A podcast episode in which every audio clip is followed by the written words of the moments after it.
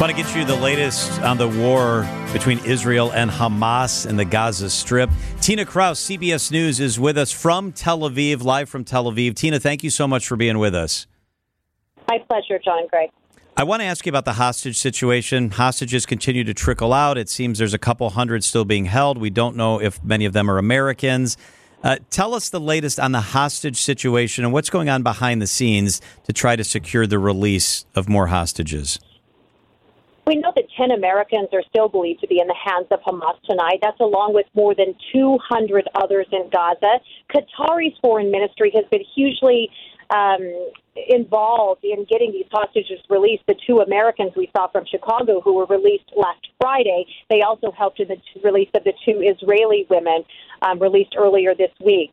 Um, Israeli troops, you know, are still massed at the border waiting for this order to move in. And President Biden said today that he didn't demand Israel holds off on its ground invasion, but he hopes they will if more hostages can be freed to just buy a bit more time. Tina, what do we know about the conditions for hostages being kept? Well, we know what we've been told from uh, the 85 year old grandmother who was kept um, in um, the hands of Hamas. She told us about this spider web of tunnels that she was held down in. She said they were kept in a very good condition, that Hamas was clearly ready for them, wanted to keep them in good health, good shape. Um, it's uh, to their advantage to keep them alive. Um, they were given food. They were given shampoo, conditioner, all the really they were kept um, in quite good conditions after the initial horrific attack and massacre they witnessed. So, Tina, you're there in Israel with a different perspective. This can't go on forever. Uh, is it the belief that at some point Israel will go in, or as long as there are hostages, will they stay on the Israeli side of the border? Uh, you know, at this point, Israeli Prime Minister Benjamin Netanyahu said again tonight, we will go in, we will invade. And the commander I talked to earlier on the ground told me that it will happen at the right time. Of course, they don't want to show their hand completely to Hamas, so part of this may be strategy. But yes, with hundreds of thousands of troops massed at the border and, and all of these reservists called up and ready to move at some point, um, the belief is that they will have to go in because they are primed and ready to go.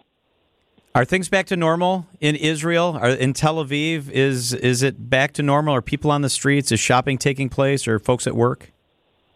Uh, not not like it used to be. I mean, there were people out on the beach today. I spoke to some of them, some of the families who escaped southern Israel to come up here, up north, to get farther away from Gaza, get their kids away from it, get their families a little bit of respite. But right as we were out there, they heard bombs in the distance. We got some air raid sirens. So they're saying, you know, we tell the kids the war is happening, um, but they're seeing it with their own eyes, and it's quite shocking and sad. Yeah, Tina, is there any place that is deemed safe in the country? You mentioned trying to get away from Gaza, which seems like an intelligent play, but uh, is that really a, a, the best course of action? Well, bomb shelters are the place that people hope they can stay safe, and that's where all of us, um, including all Israelis here, whether they be in shops, um, uh, we were at a shop the other day and an air raid siren went off and your normal shopping supermarket they all have shelters of some sort that you go in and you huddle with strangers in a room all of you just hoping that that hamas rocket won't get through and uh, will be intercepted by the idf so, Tina, Egypt opened up a crossing to allow aid in. Do we know the conditions on the ground in the Gaza Strip?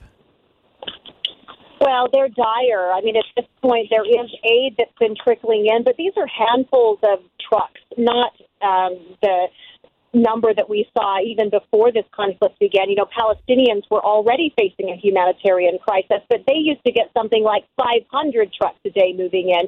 So the aid coming into Gaza is less than 1% of what moved prior to the invasion. And the need for fuel is immense um, to keep these hospitals running, to keep babies on incubators. We also were told by our CBS producer in Gaza, he talked to doctors that weren't even able to wash their hands before surgeries.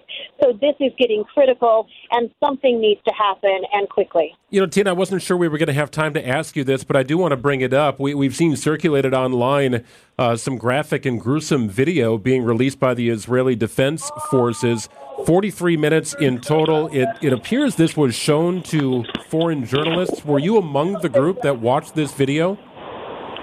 Yes, I was um, this afternoon, and I have to tell you, it was horrific to see. Um, I've never seen so much hate, so much death, so much um, just depravity in all of the times that I've covered wars and conflicts.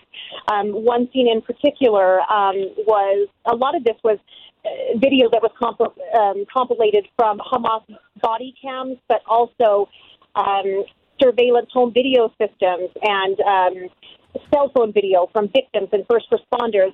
So um, the video that took me so aback, and um, I burst into tears when it was all over. Actually, was um, two boys couldn't have been um, older than 10 years old um, with their dad. You see them on their home surveillance video rushing out of their house in their underwear to their bomb shelter, which was out in the backyard. You see them go into the bomb shelter thinking they're safe, and then a Hamas militant lobs a grenade inside, killing their father.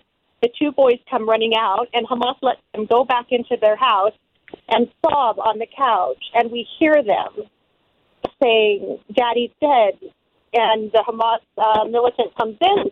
He opens the refrigerator, offers them something to drink, and the little boy says, "I just want my mommy." And uh, the Hamas militant t- takes something to drink, and he li- he leaves. Um, we asked the IDF the fate of those boys. Um, they said um, the family, um, of course, for privacy reasons, they can't share that, but we do hope that these boys survive um, we do know um, that their mother survived, um, but she did have to bear witness to what happened to her husband after. So that is absolutely horrific. Tina Kraus in Tel Aviv. We hope you stay safe. CBS's Tina Kraus. Thank you so much for being with us.